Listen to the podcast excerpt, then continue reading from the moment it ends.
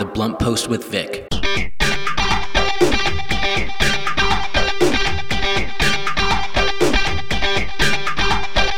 Good morning, happy Monday, and welcome to The Blunt Post with Vic.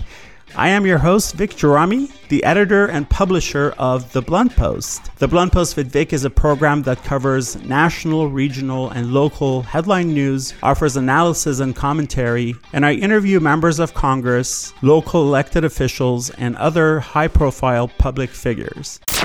Good morning, and thank you for joining us on The Blunt Post with Vic. You will hear my interview with Armen Kanayan, who is the president of Americans for Artsakh, formerly known as Nagorno Karabakh. The Blunt Post with Vic.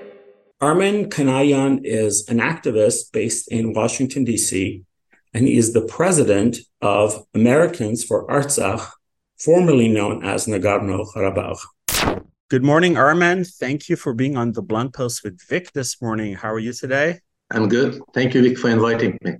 Oh, it's my pleasure. You are the president of Americans for Artsakh, formerly known as Nagorno Karabakh, and uh, it's going through quite an ordeal, to say the least. But uh, before we start, I just want to give you the opportunity um, to just tell us about the organization, Americans for Artsakh, uh, your mission, and what you do. Americans for Artsakh was founded 20 years ago in 2003 it is American nonprofit organization that stands for a free, strong, and prosperous Republic of Artsakh. Our main goal is promote international recognition of Republic of Artsakh, which was proclaimed in 1991 in full compliance with international norms. Two, strengthen the uh, ties between the people of Artsakh and the United States Three, assist Artsakh development, education, and culture, and over past three years provide humanitarian assistance in response to ongoing Azeri hostilities. Four, promote awareness of Artsakh rich cultural and historical heritage. I became uh, president of the Americans for Artsakh right during Karabakh War of 2020. It was my response, so I feel like uh, we as Americans uh, cannot stay indifferent to what is happening there, and we got to stand for more active role. So, Armen, for the sake of those listening who may not be aware or, or know as much about Artsakh, let me just give them a, a, a little bit of a background. So, Artsakh has been an integral part of Armenia uh, as far back as we can prove, 9th century BCE. Uh, and uh, it's been almost entirely uh, populated by indigenous Armenians. In 1920, Stalin, in a move to create chaos and conflict between different ethnic groups within the Soviet Union, put Artsakh under the administrative control of Azerbaijan SSR. Azerbaijan was not a sovereign or independent nation at the time. And this caused uh, uh, Armenians of Artsakh for 70 years to live under oppression, uh, violence, pogroms that resulted in over 30,000 Armenians being massacred between 1988 and 1990, uh, which followed a war that ended for about four years and a ceasefire, a fragile one, uh, that was broken in 2020 when Azerbaijan, with help from Turkey, uh, invaded the independent Republic of Artsakh uh, massacred 5,000 plus Armenians within 44 days. And uh, since uh, Azerbaijan has had a, uh, a genocidal uh, campaign of hate, violence, uh, disinformation. and now, for the last seven months, since December 12th of 2022, Azerbaijan has cut off the only road uh, that connects Artsakh to Armenia and the rest of the world in order to essentially starve Armenians uh, and drive them out and ethnically cleanse uh, the republic of its indigenous Armenian population. So, having said that, um, Armen, in, in what's happening now, which some of it I covered, the siege of Artsakh and uh, people at the brink of humanitarian catastrophe. Actually, it is a humanitarian cra- catastrophe. What's your perspective on what's happening that I may not have covered?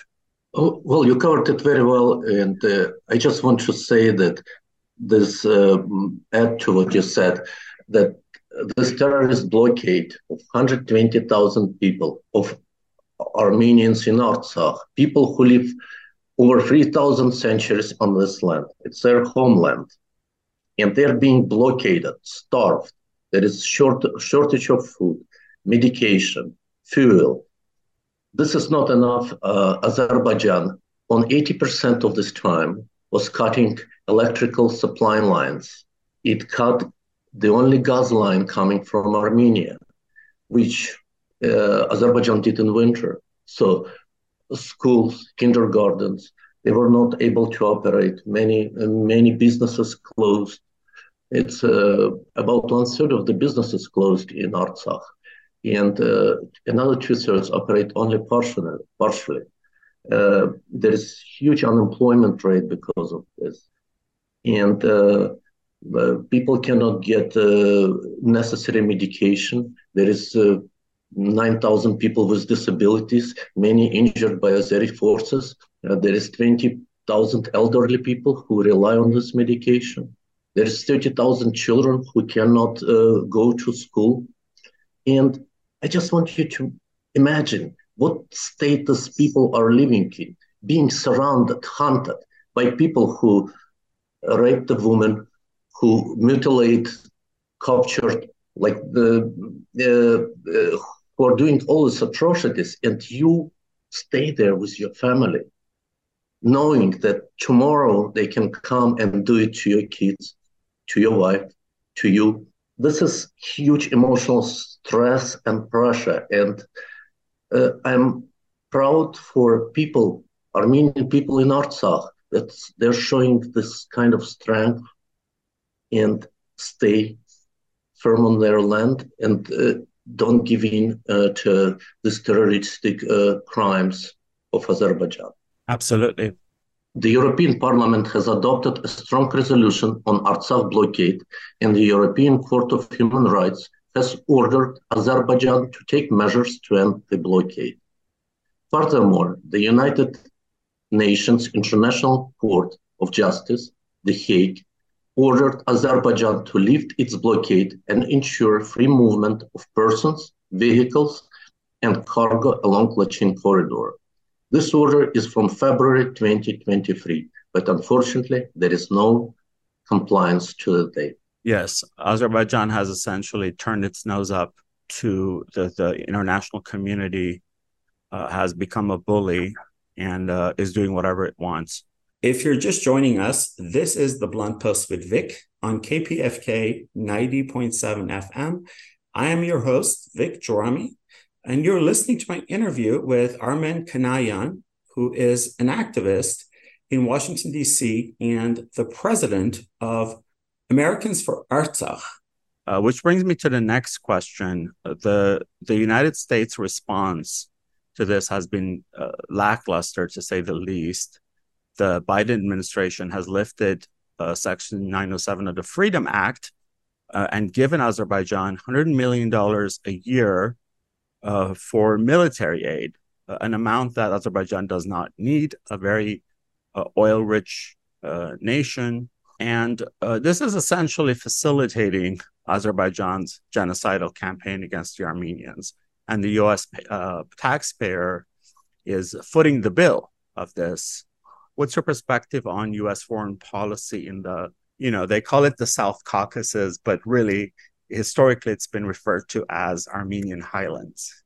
Well, uh, I will just uh, say a few words about restriction on the assistance to Azerbaijan. United States assistance may not be provided to the government of Azerbaijan, Section 907 says, until government of Azerbaijan is taking real steps to cease all blockades and other offensive uses of force against Armenia and Nagorno-Karabakh.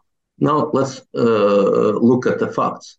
Continuation of the blockade of Armenia and Artsakh.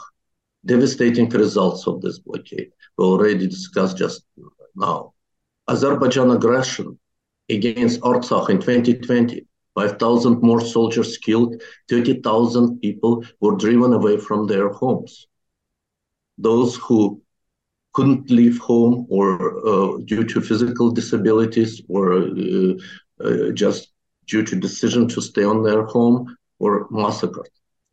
In September 2022, Azerbaijan forces launched a surprise attack on sovereign Armenian Armenia territory, resulting in 300,000 in 300 deaths in continues to occupy 50 square miles.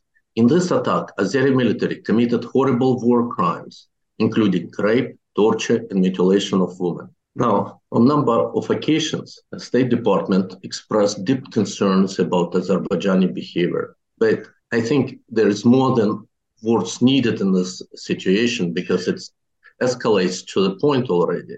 U.S. must, in my opinion, sanction and prohibit military assistance to Azerbaijan as long as it harbors military ambitions against Armenia and Artsakh. And uh, the lack of decisive decisive action on the part of the United States. It's actually giving reassurance to Azerbaijan that it will face no real consequences for its continued aggression. Closing eyes on Aliyev regime war crimes, discrimination, blockade, and ongoing threats is equals to taking side of the oppressor. Using waiver to Section 907 of the Freedom Support Act to provide free free military aid to Azerbaijan is equal to facilitating to racism, suppression of democracy, starvation of people, including women and children, and laying ground to new genocide against Armenian people. Now, I want to go to uh, recent, recently what happened in, Ju- in June 2023.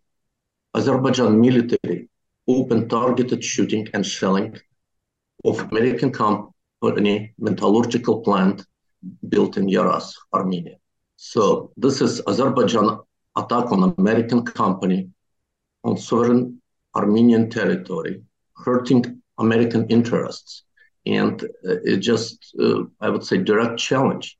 Azerbaijan already goes, attacks another country, and he attacks even American interest in the other country. That's already too much. And in this attack, uh, uh, Azeri soldiers wounded two workers uh, who were working on the plant. And uh, if we look at the waiver which Biden's administration used, the restriction on assistance is subject and shall not apply if the president determines and so certifies to Congress that the application of the restriction would not be in the national interest of the United States. And with the attack on uh, American built factory, Azerbaijan basically, uh, I think that uh, Biden should revoke the waiver on Section 907 and immediately Azerba- cease all military. Azerbaijan essentially attacked, as you said, American interests this time. But unfortunately, the Biden administration has turned a blind eye. The one phrase that you used, uh, deep concern, has been basically the go to phrase that the State Department has used for three years. I mean, I'm really tired of reading it. You know, in every tweet, all they say is we have deep concern. Well, what are you going to do about it? How is it that when Ukraine was attacked within 24 hours, uh, not only President Biden talked about it, but uh, our entire nation was sending billions of aid and we were ready to go to war for them. And yet, uh, somehow, two doors down in, in Artsakh, it's completely quiet. And we're still placating a, a, a terrorist dictator like Aliyev and emboldening him and enabling him to carry out his genocide. If you're just joining us, this is the Blunt Post with Vic on KPFK 90.7 FM. I am your host, Vic Gerami, and you're listening to my interview with Armen Kanayan, who is an activist in Washington, D.C., and the president of Americans for Artsakh, uh, I want to remind uh, all our listeners that we are in a fund drive and we we would like your support as always and donations so that uh, we can keep bringing you the Blunt Post Vic uh, interviews, news, and the programming that you're accustomed to.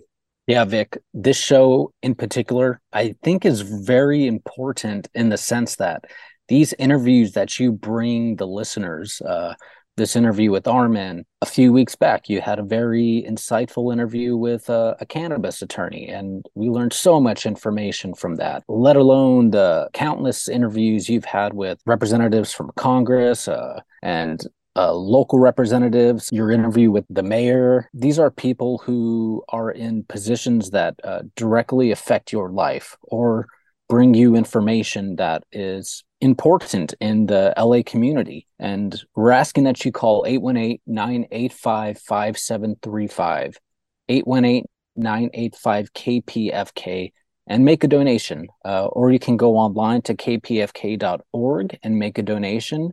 PayPal, credit card, it's all accepted. And we're asking this because this show uh, and so many other shows on KPFK are putting in the work to bring you this content that I think is pretty important in the sense that it's with people and you know topics that are directly uh, affecting you the listener.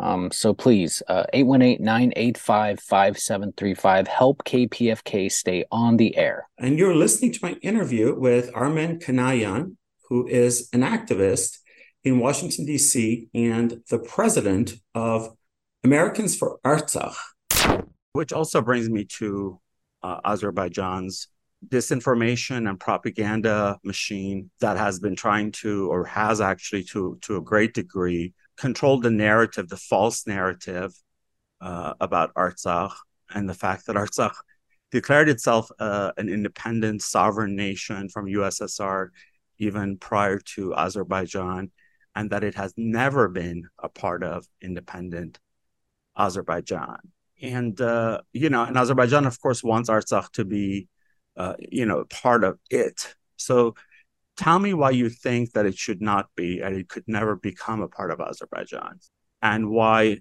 remedial secession, which they just applied for uh, to the UN, is the only solution.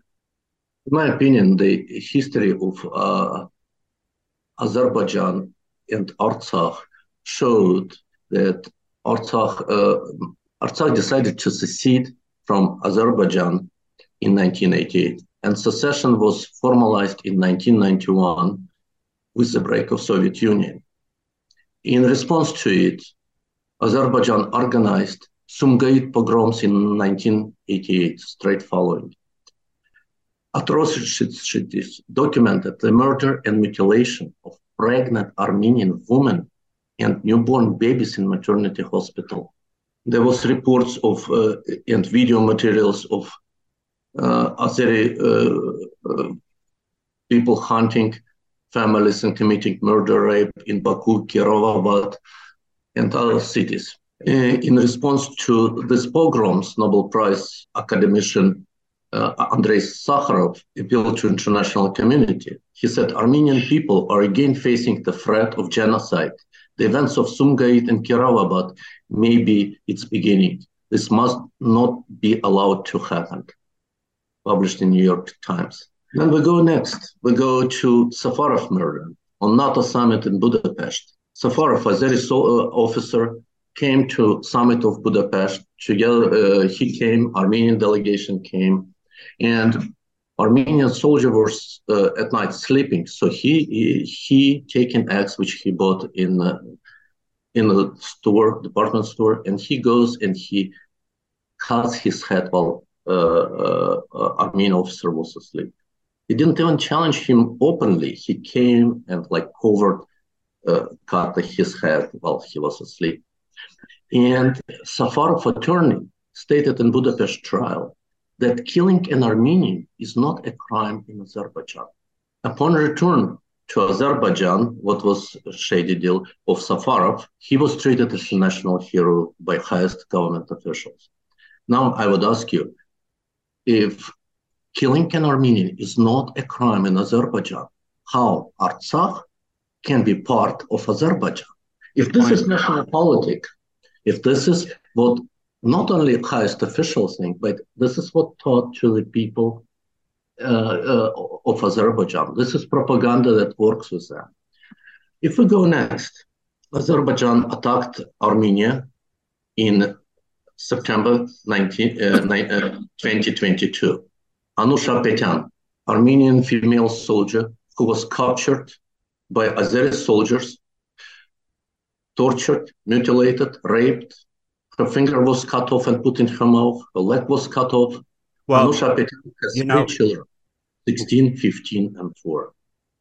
making my documentary film Motherland, I I watched uh, countless hours of brutalities that were inflicted on the Armenians of Artsakh by Azerbaijani soldiers and even civilians. And of course, uh, never mind the fact that Azerbaijan shipped in ISIS jihadist, um, Pakistani, Syrian, and Libyan mercenaries to kill Armenians and gave them uh, $2,000 a month to do it and $100 bonuses for Ar- every Armenian beheaded alive. Uh, this is this is not the Middle Ages. This is 2020, and uh, you made a really good point.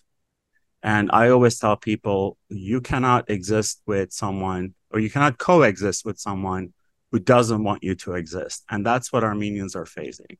Uh, facing uh, uh, Azerbaijan has a state-sponsored propaganda campaign teaching their kids to hate Armenians. This is taught in elementary schools and junior high schools. We have videos of this.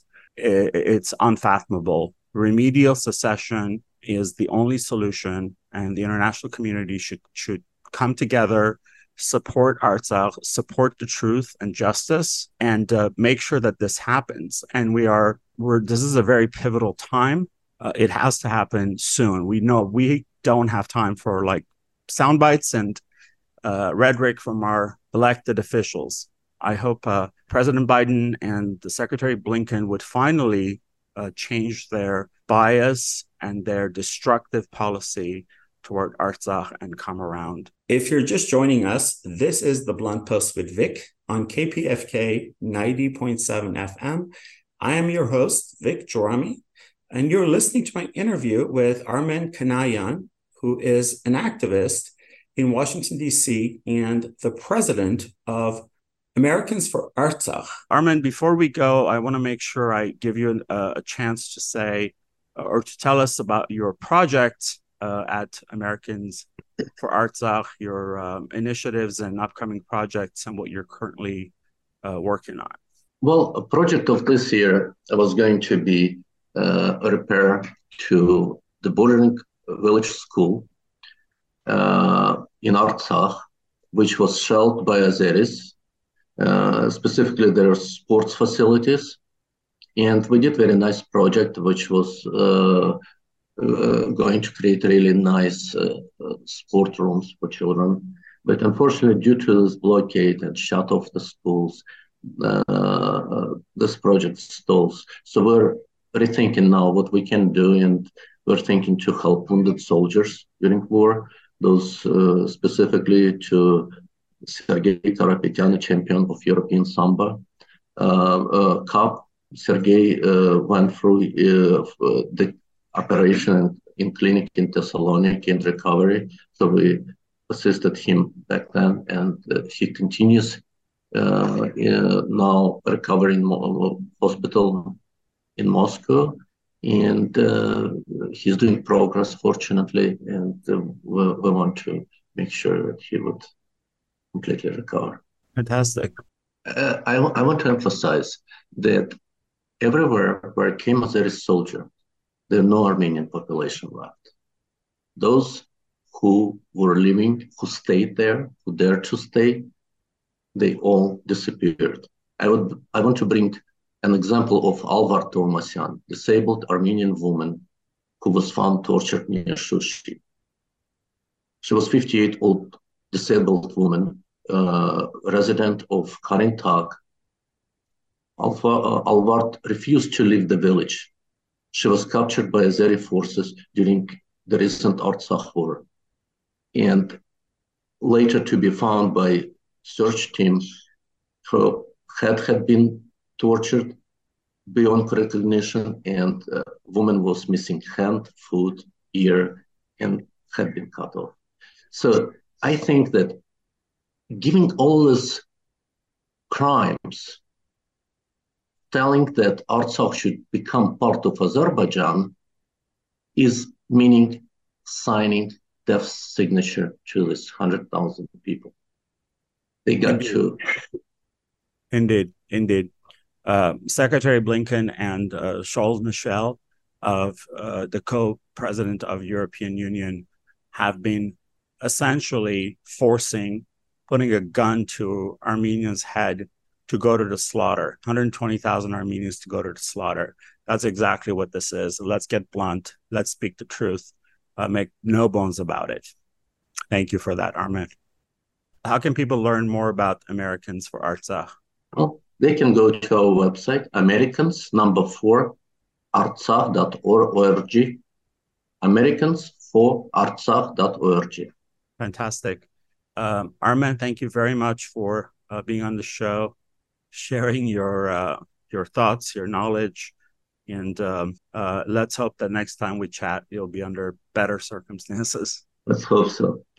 Thank you, Vic, for making this very important translation.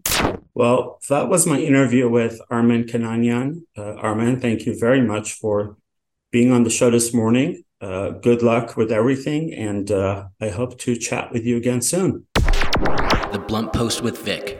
Later on the show, you will hear my interview with attorney Arsineh Arakel, who's also a founding board member of one of my favorite nonprofits, the Center for Truth and Justice. You're listening to KPFK 90.7 FM Los Angeles, 98.7 FM Santa Barbara County, and streaming across the globe at kpfk.org, Pacifica Radio for all of Southern California and beyond.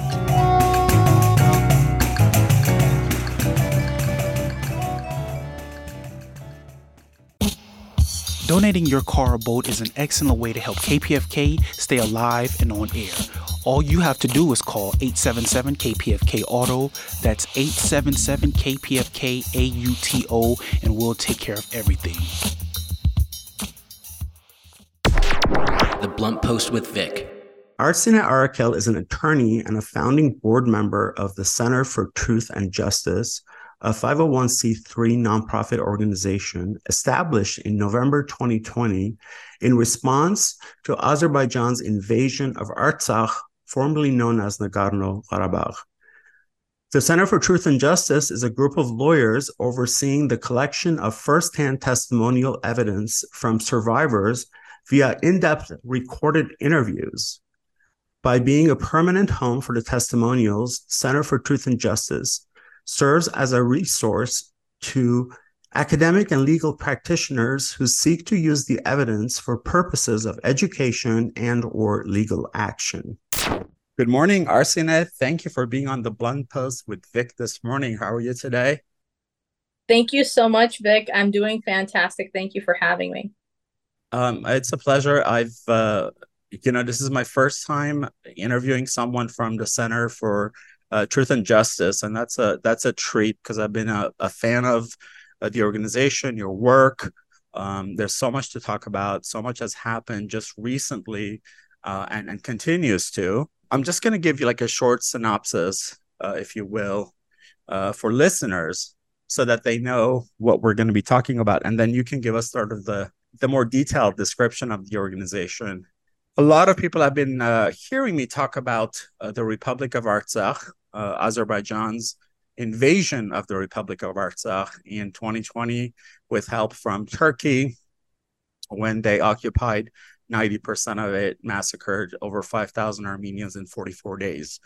And uh, consequently, uh, since December 12th of last year, which has been over eight months, uh, Azerbaijan has blocked the Lachin corridor, which is the only road leading from Artsakh, uh, formerly known as Nagorno Karabakh, to Armenia and the rest of the world, hence starving 120,000 Armenians, uh, including 30,000 children, uh, for the last over eight months. Uh, among uh, at least we have two we we have two confirmed deaths from starvation essentially uh, you know malnutrition.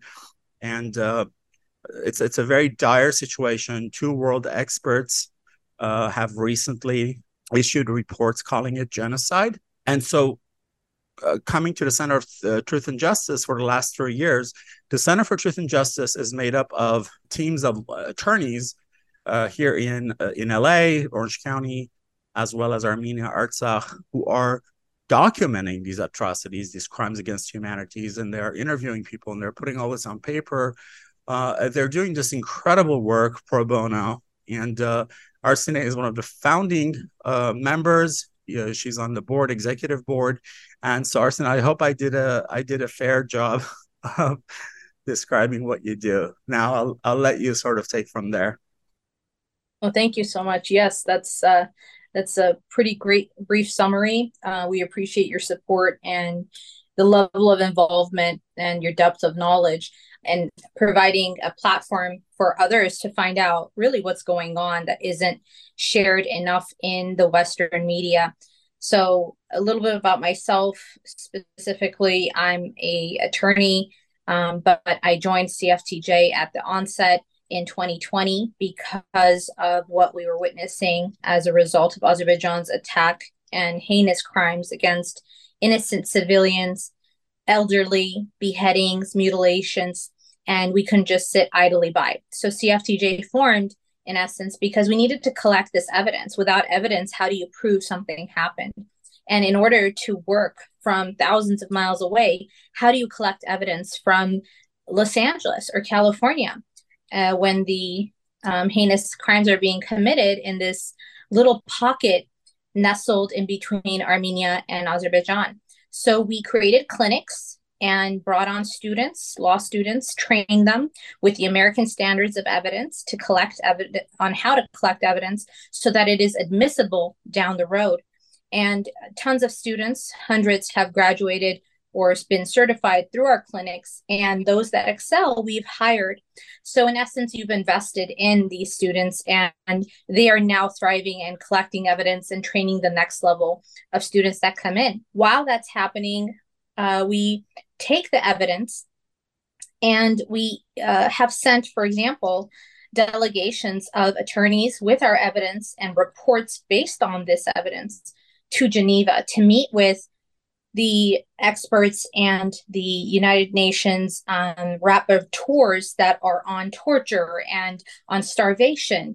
We show them the evidence and the videos and the stories so they could see and get to experience firsthand the testimony of a victim and what their story was. Because you know, when you read about these things, it just seems so remote and how can this be happening? But when you put a face to it, or like a child and his father died, or his grandparents were beheaded, and he just wants to live in his home where he was raised for generations, his family has lived there, you know, their their cemetery has the ancestors buried there, and they're cut off from this because of the uh, genocidal dictator's plans, Aliyev's plans, you then start to care. So this is all about capturing the evidence and getting the story to the experts, to the UN, um, and doing what we can t- for truth and justice, in essence, for accountability. That's incredible. That's uh, uh that's uh, doing God's work, as they say. And uh, you know, unfortunately, we are at a point where we have to do this, and it's almost it's almost unbelievable that uh, you know I I keep saying the Armenian genocide has has been resumed. It's resumed by Azerbaijan, but with help from Turkey, the original perpetrator of the genocide. And once again, we're going through this, and once again, uh, everyone that said uh, never again is uh, well, a lot of them are are very silent right now, and that's the tragedy of all of this. I mean, I'm so impressed that you've had so many law students uh, go through the clinic, learn how to do this, and they're doing it. Some of them are working for you. I know that that work is very overwhelming because I had to do it while I was making my documentary. I looked at 43 hours worth of footage, and I also interviewed a lot of uh, survivors and uh, eyewitnesses and refugees from Artsakh, and uh, it's a lot of things that you don't, you know, you just kind of uh, want to see that you That's guys right. are you're you're doing it. This is the Blunt Post with Vic on KPFK 90.7 FM. I am your host, Vic Gerami, and you are listening to my interview with attorney Arsineh Arakel from the Center for Truth and Justice. And we are discussing uh, the organization's work in uh, recording and documenting Azerbaijan's crimes against humanity uh, in and during the ongoing uh, genocide that the Azerbaijan is perpetrating against uh, the indigenous Armenians of Artsakh, formerly known as Nagorno Karabakh. Where are you at right now? Because there have been some positive developments with uh, Luis uh, Moreno Ocampo and as well as Juan Mendez, who've who've really come out strong and said uh, genocide is happening. Um, sort of uh, dissect that for us. Yeah, absolutely. So, um, you know what what we are seeing is when you collect evidence and you store it, nothing comes of it, and you can't just wait for to bring a case because the atrocities are happening right now. We don't have time to wait. We don't have time for the wheels of justice to stop the current atrocity. Right. We don't have an injunction, so to speak. What we do have is the ICJ's determination, and Azerbaijan is in violation of them. That's what happens when states with perpetrators like Aliyev go with impunity they feel emboldened.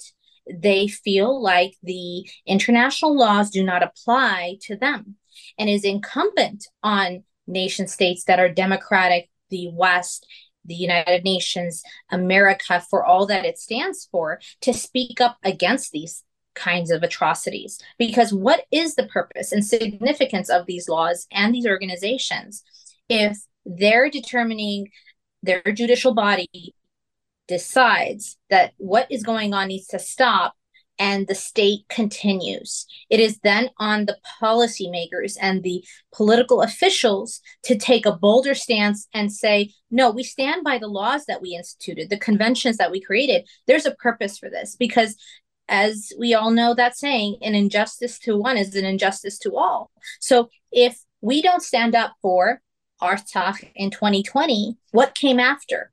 Putin's emboldened to then act in Ukraine. If you can go and infringe on the space and in sovereign territories or on the people and not have any reaction, then uh, Aliyev set the roadmap for Putin to feel like he can do what he can do. And that's what we're seeing now.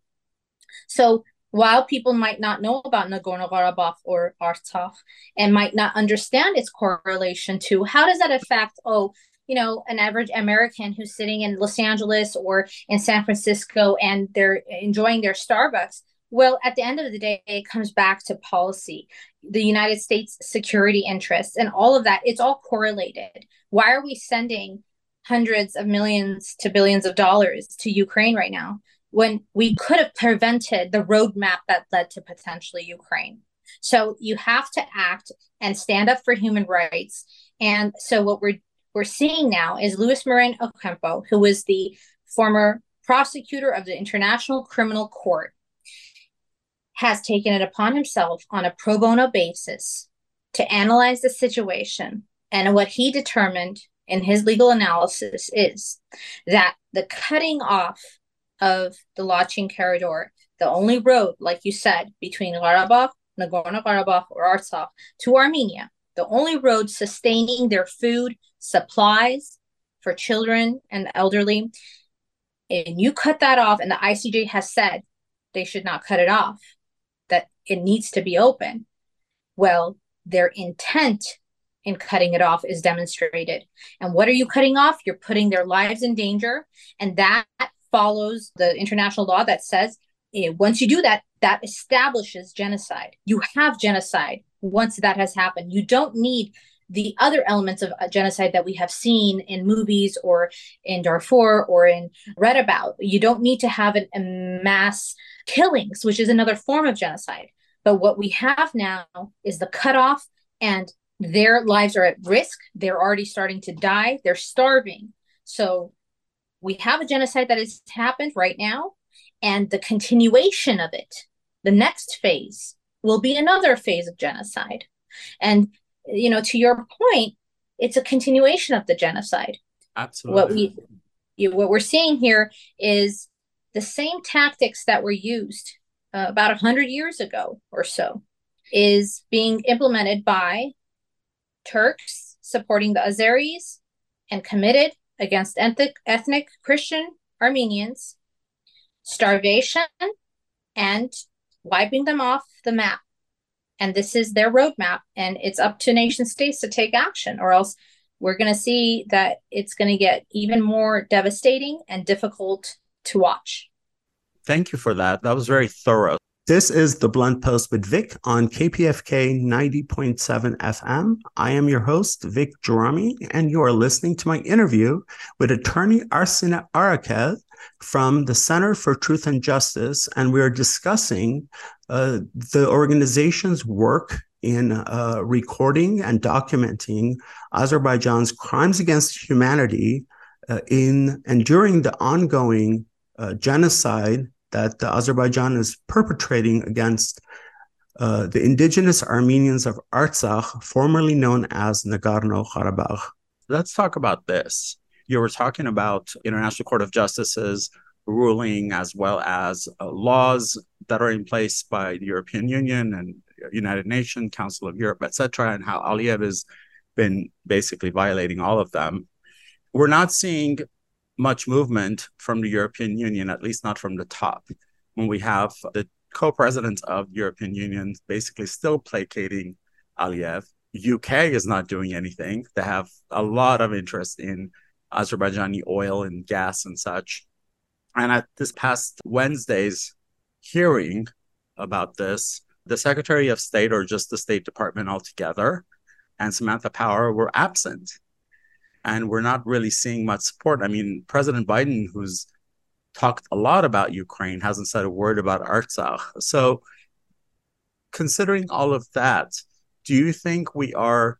Is there any light at the end of the tunnel? Are we seeing a light?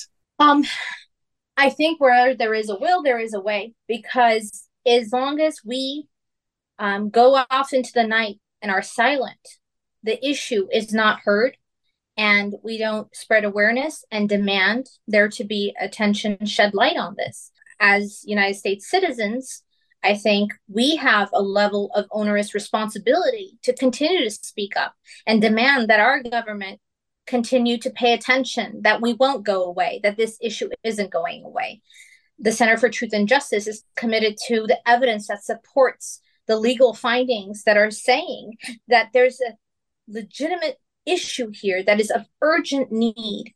So there is a light at the end of the tunnel. There is a light at the end of the tunnel because what we're seeing is experts speak up, support not only the stories and state that that is a violation, but demanding accountability from state actors because the law is on our side. The law says we deserve to live, they deserve to live. They have a right to live, they have a right to food.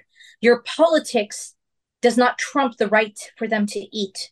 Your politics and your claim to land does not trump their right to life. Yeah. And so there is no beating that.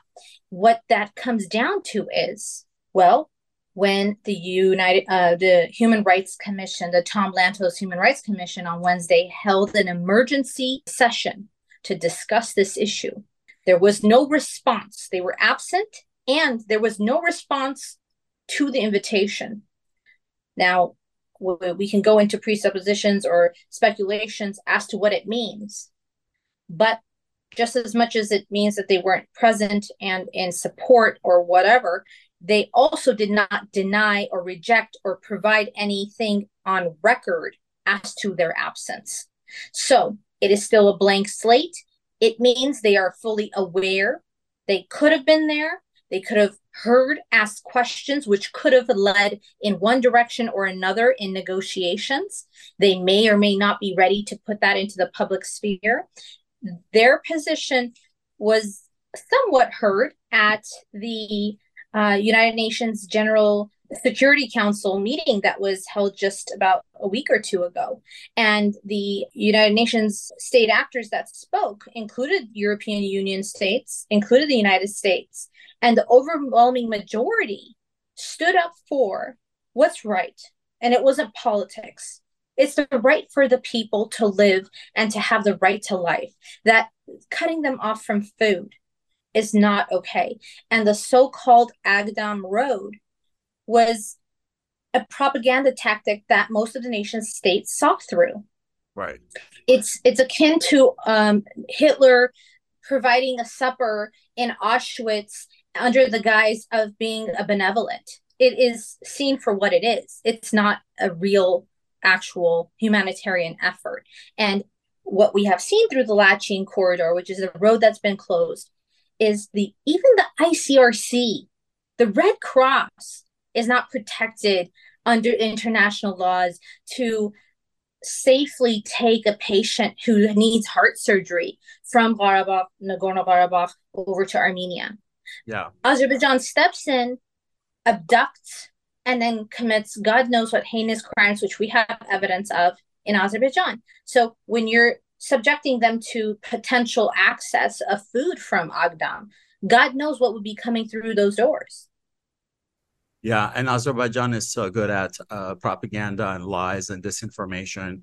They've spent uh, a tremendous amount of money. The whole Azerbaijan laundromat that was unraveled by OCCRP and Transparency International talks about the 2.9 billion euros that was spent to bribe world politicians, politicians, policymakers, media, stakeholders, etc. It's just it's so big. You know, Azerbaijan has sort of and they're so emboldened as you said that that they're able to do this and even block the red cross this is the blunt post with vic on kpfk 90.7 fm i am your host vic Gerami, and you are listening to my interview with attorney arsineh arakel from the center for truth and justice and we are discussing uh, the organization's work in uh, recording and documenting Azerbaijan's crimes against humanity uh, in and during the ongoing uh, genocide that Azerbaijan is perpetrating against uh, the indigenous Armenians of Artsakh, formerly known as Nagorno Karabakh. I want to go back and talk about the Center for Truth and Justice, but I just want to make one point for our listeners is that, you know, if you think this is sort of too far off and doesn't apply to you. And eh, here's something to think about. Azerbaijan is the is the wealthiest nation in the South Caucasus due to their their fossil fuel and their oil and gas industries, and yet we have every year waived the Section 907 of the Freedom Act and have allowed, well, basically American tax taxpayers have sent $100 million a year to Azerbaijan uh, for their military aid, supposedly um, for uh, for them to secure their borders and other sort of uh, security issues, which is absurd because they have been importing terrorists, jihadists, ISIS, and mercenaries from Syria, Libya, Pakistan to massacre Armenians, and yet we're giving 100, 100 million a year of, of U.S. taxpayer money, um, and just like that, Arsineh, is there a question I should have asked that I missed, or is there something you'd like to add before we go? I think you did a really good job. You know so much. You've done so much yourself. And we're so thankful to be working alongside with you and you giving us a platform on your um, on your show. And uh, we continue to look forward to working with each other.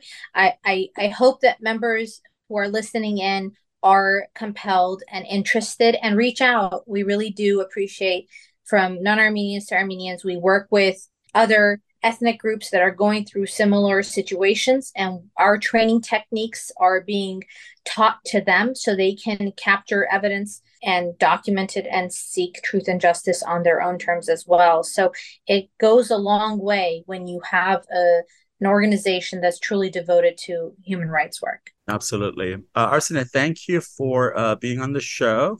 I'm sure we'll talk again. Good luck to you.